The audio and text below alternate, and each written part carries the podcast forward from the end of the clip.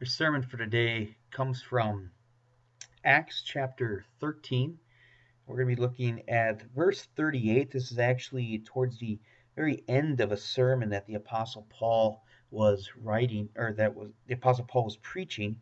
Um, and we're going to see not only the end of the sermon, but we're going to see the reaction to it and what happened because of it. So again, Acts chapter 13, starting verse 38, it says, Therefore, my brothers, I want you to know that through Jesus, the forgiveness of sins is proclaimed to you. Through him, everyone who believes is justified from everything you could not be justified from by the law of Moses.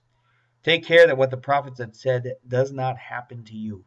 Look, you scoffers, wonder and perish, for I am going to do something in your days that you would never believe, even if someone told you.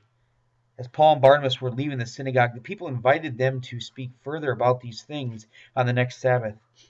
When the congregation was dismissed, many of the Jews and devout converts to Judaism followed Paul and Barnabas, who talked with them and urged them to continue in the grace of God. On the next Sabbath, almost the whole city gathered to hear the word of the Lord. When the Jews saw the crowds, they were filled with jealousy and talked abusively against what Paul was saying. Then Paul and Barnabas answered them boldly, We had to speak the word of God to you first. Since you reject it and do not consider yourselves worthy of eternal life, we now turn to the Gentiles. For this is what the Lord has commanded us I have made you a light for the Gentiles, that you may bring salvation to the ends of the earth. When the Gentiles heard this, they were glad and honored the word of the Lord, and all who were appointed for eternal life believed. The word of the Lord spread through the whole region. This is the word of our Lord.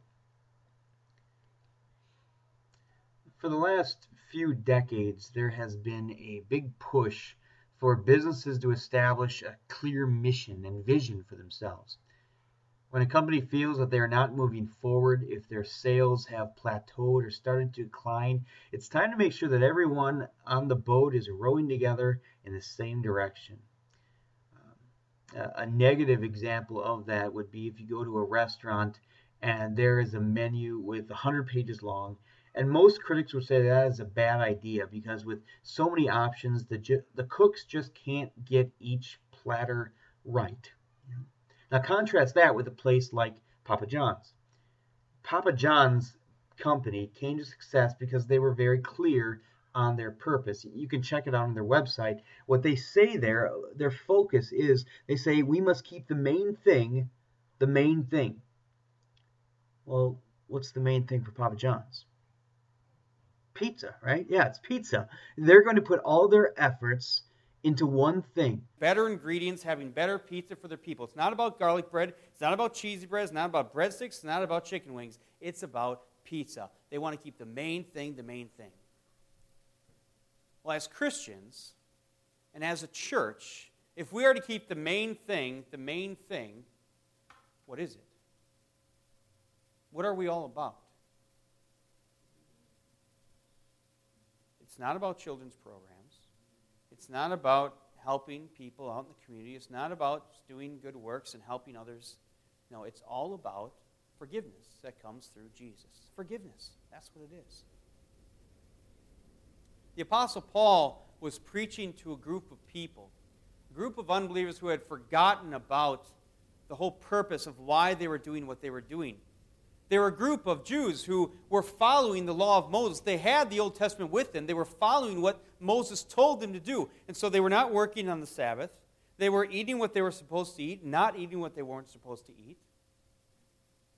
But they had forgotten about the reason why. They had forgotten about the Messiah. They had forgotten about the forgiveness of sins that was coming. And so the Apostle Paul preaches this sermon to these people to remind them about the main thing, remind them about what it's all about. And so he says this.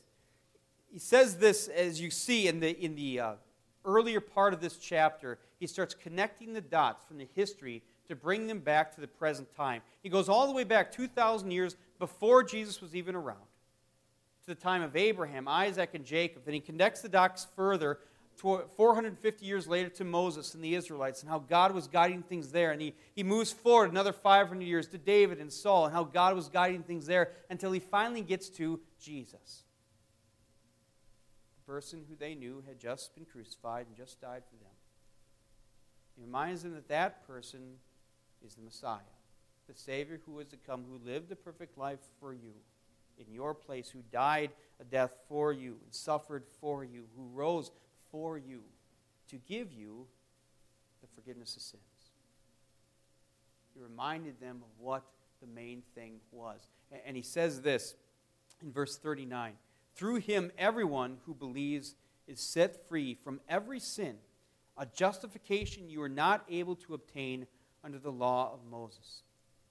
See, the law of Moses was given to them so that they could focus on the Savior who was going to come, the Messiah who would come to give them forgiveness of sins. But rather, they turned it into something that they thought that if we simply do these things, what the Bible says, well, then we'll be able to earn a closer relationship with God. They've forgotten about the main thing. It's all about forgiveness. As Christians, or as a church? Do we at times forget about the main thing? Do we forget about what we're all about here? If you think about it, the last couple of weeks we've been doing ministry plans, right? We've been planning out the year, what's going to be happening, different events. And, and why do we do that? Well, so that we can have planned events and, and different things throughout the year so that we can meet more people, tell them about their Savior, so that they can be assured of the forgiveness of sins. You know, why do we have Bible studies? Why do we plan them out? Well, so that you can grow in faith and understanding of God's Word, so that you can be more sure of the forgiveness of sins. Why do you give your offerings to the church? Well, so that we can continue ministry and continue to, so that you can be continued to be assured of the forgiveness of sins through the preaching of Word and sacrament, and so that others can continue to be to hear that message of forgiveness everything. We talk about the children's programs, the, the cleanliness of the building, everything really comes down to, in some way, shape, or form, forgiveness. When it comes to Papa John's, they're a pizza place. So it makes sense that the main thing for them is going to be pizza. And I think we can say the same thing about a church and Christians. Well, we're Christians, so it makes sense that the main thing for us is going to be forgiveness. So, how did they miss the point? They had forgotten about the seriousness of sin. They didn't understand God's perspective on sin. So, Paul had to remind them. And he goes in our lesson, he talks about sin so that they understand the seriousness of their sin, so that they realize the need that they have for a Savior and for forgiveness. And so he starts out in verse 40, giving them a warning. He says, Take care that what the prophets have said does not happen to you. Look, you scoffers, wonder and perish, for I am going to do something in your days that you would never believe, even if someone told you. Sin is a serious issue. God takes sin very seriously, so seriously, in fact, that people go to hell for an eternity because of sins, according to what the Bible tells us. And if a person mistakes God's patience for ignorance about sin, or if a person mistakes God's patience for a lackadaisical attitude towards sin, they're not going to have even a desire for forgiveness. They won't even understand a need for forgiveness if they don't understand the seriousness of their sin. You are you know, Paul was preaching to a group of unbelievers, and so I'm not going to treat you like unbelievers, like he did in our lesson for today. You understand the seriousness of sin. You appreciate forgiveness, otherwise, you wouldn't have come today. Right? And yet, at the same time, I think we can have a false sense of security regarding temptation and sin. It, it can be very easy for us, as we think about temptation, the definition of temptation is Satan convincing us that the things that we do isn't that big of a deal. That go ahead, follow your heart, do what you want to do, be happy. Other people are doing it anyways. God is love after all. Go ahead and, and be what you want to be, do what you want to do. That's temptation. But the Bible reminds us of what sin does to our faith. It not only can hurt our faith, it can destroy our faith. So sin is not something that we want to play with, ever. So if you are struggling with an addiction, if you are dealing with a specific sin in your life, do what Paul says here. Listen to this. Listen to this warning. Take care that what the prophets have said does not happen to you. See, it's not that forgiveness runs out. It's that if we don't treat sin seriously, it's that we won't even have a desire for forgiveness. Once a person gains an understanding of the seriousness of sin, that's when we see what happens what happened in our lesson. If you look again at verse 44, it says this. It says, On the next Sabbath, that's the, the week after Paul preached the sermon, it says, On the next Sabbath, almost the whole city gathered to hear the word of the Lord. Could you imagine that if in real time that happened today, if the entire city came out to hear God's word? I don't know about you, but the best time to travel in New York City on the roads is Sunday morning. Why? Because people aren't in a rush to go and hear the assurance of the forgiveness of sins. But thank God that our forgiveness does not depend on how much we appreciate the forgiveness of sins or how excited we are or aren't to receive it. Rather, what Paul says in our lesson is that the forgiveness of sins is proclaimed to you. It's proclaimed to you not because you dragged your limp body out of bed this morning to be here. It's proclaimed to you not because in the last in the last verse of the last hymn you sang with a little extra vigor and volume. That's not why you have forgiveness. You live in a constant state of forgiveness because of what your Savior did for you in the past. See, forgiveness is yours not because of things that happen in the present, but it's yours because of what transpired in the past, where our Savior came and He lived in your place for your life because you couldn't live perfectly according to the law of God. He did that for you until finally he went to the cross for you to suffer the death that you deserved. But he suffered it for you in your place. And he took away your sins. And Easter morning, when our Savior rose from the dead, is the day that you can see the proof of the fact that your sins are forgiven. And you can be completely assured that every last one of your sins are forgiven. It's like our Savior gave to us a, a prepaid credit card with an unlimited amount of cash backing it up to forgive you of each and every one of your sins even before you commit them. And I know what you're thinking. You're thinking, wow, that's, that's too good to be true. In fact, that's so good that people will abuse God's love and forgiveness. Well, it is true. And yes, people, even we at times, will take advantage of God's unconditional love and forgiveness. But He gives it to us anyways. It's all about forgiveness for Jesus, for us and for others. So if you are, if there's a specific sin in your past that continues to bother you, guilt that continues to build up in your heart, if there is a specific temptation that you are struggling with, I'm going to suggest to you to confess that sin to me personally, to Pastor, Pastor Tim, or to another Christian. And I know what you're thinking. When you talk about confession, a lot of times people say, oh, that's so Catholic. It's not Catholic, it's biblical. Okay? And it's something that, that a person can do because we realize the power of confessing your sins. Satan hates the fact that Christians confess their sins to other Christians, and I'll tell you why. Because guilt that builds up inside of a person, as Satan works hard to build up that guilt inside of someone for something that they did in the past, that guilt cannot stand to the promises of God and forgiveness that are proclaimed to that person.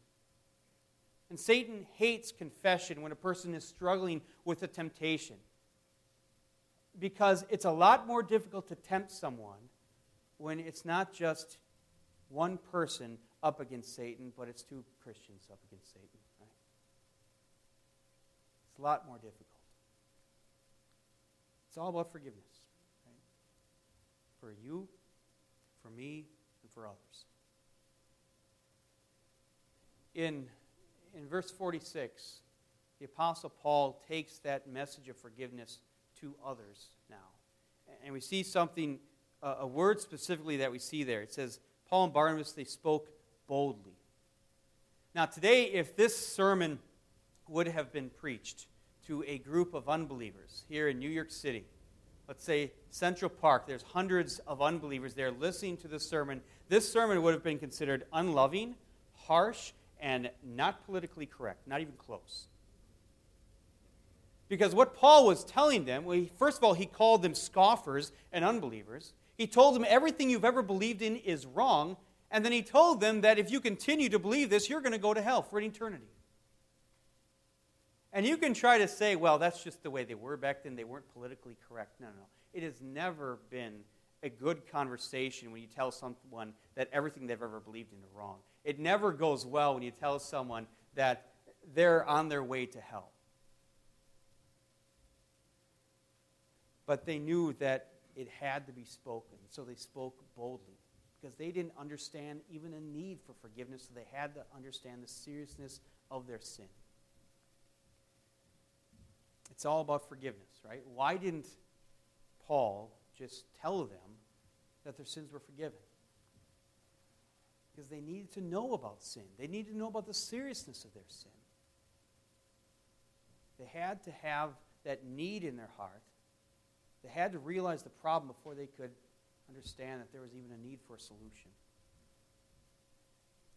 Advertisements, uh, professional salesmen today are, are just incredible, think. What they're able to do to convince people of a need, whether they actually have a need or not.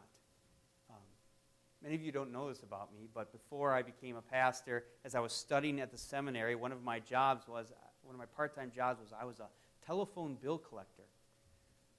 You're all thinking, wow, that explains a lot, right? Well, one of our clients was uh, Rainbow Vacuums, and we would, we would call people. I don't know anything about Rainbow Vacuums. All I know is that they were very expensive vacuum cleaners that a lot of people with not very much money purchased. And I remember specifically calling one lady who had not made her payments for the last several months. And she said to me, Listen, I don't have the money, and I don't have a carpet anyways. I said to her, Well, why did you buy the vacuum? Well, she said, Well, the salesman, he was so good. He really convinced me that I needed this thing, so I bought it. You know, but salesmen today, they are able to do that. They're con- able to convince people that they have a need, whether they have a need or not. And everybody you talk to, all of you, you have needs, right, in your life. But, but today I want you to focus on the actual need, the only real need that you have in your life. And when it comes to other people in this world, they, they all have really just one need, and that's forgiveness. And the only way that people understand that need in their life is to help them to see the seriousness of their sin. I realize that one of the most uncomfortable conversations that you can have with a person is to talk to an unbelieving coworker, an unbelieving family member about your faith. Because you can try to sugarcoat it as much as you want, but in the end, what you are saying to them, and they know this, is that everything you've ever believed in is wrong, and if you continue in this way, you're going to go in hell for eternity. They know that. You, can't, you really can't sugarcoat that message to anyone. That's part of the reason why Christianity is such an intimidating religion.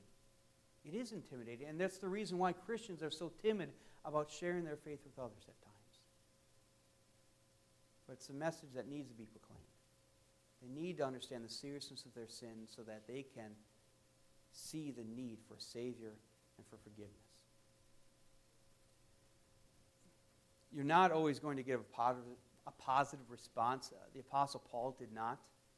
As you notice in our lesson, what happened when he went and, and preached that message to those people, um, it was the Jews who not only got jealous because of the incredible amount of people that were there, but they started contradicting what he said until finally Paul and Barnabas they had to leave. But do you notice what happened after they preached the message of law and gospel to those people? Do you notice what happened? In verse 48, it says this When the Gentiles heard this, they were glad and honored the word of the Lord, and all who were appointed for eternal life believed. I realize a person's timidness about sharing their faith with others, but also realize the privilege that you and I have to be able to take, to be able to be a tool that God uses to realize a decision that God made about people since before the world was created.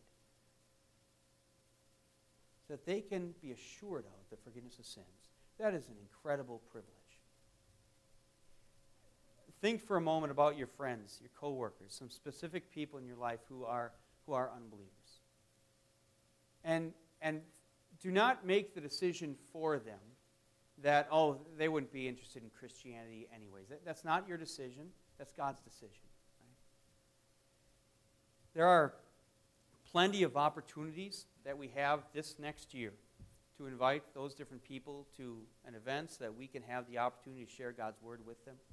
There are so many different ways that you can have opportunities to tell them personally about your faith, about the seriousness of sin. And we do all of this. In the end, it's all about forgiveness.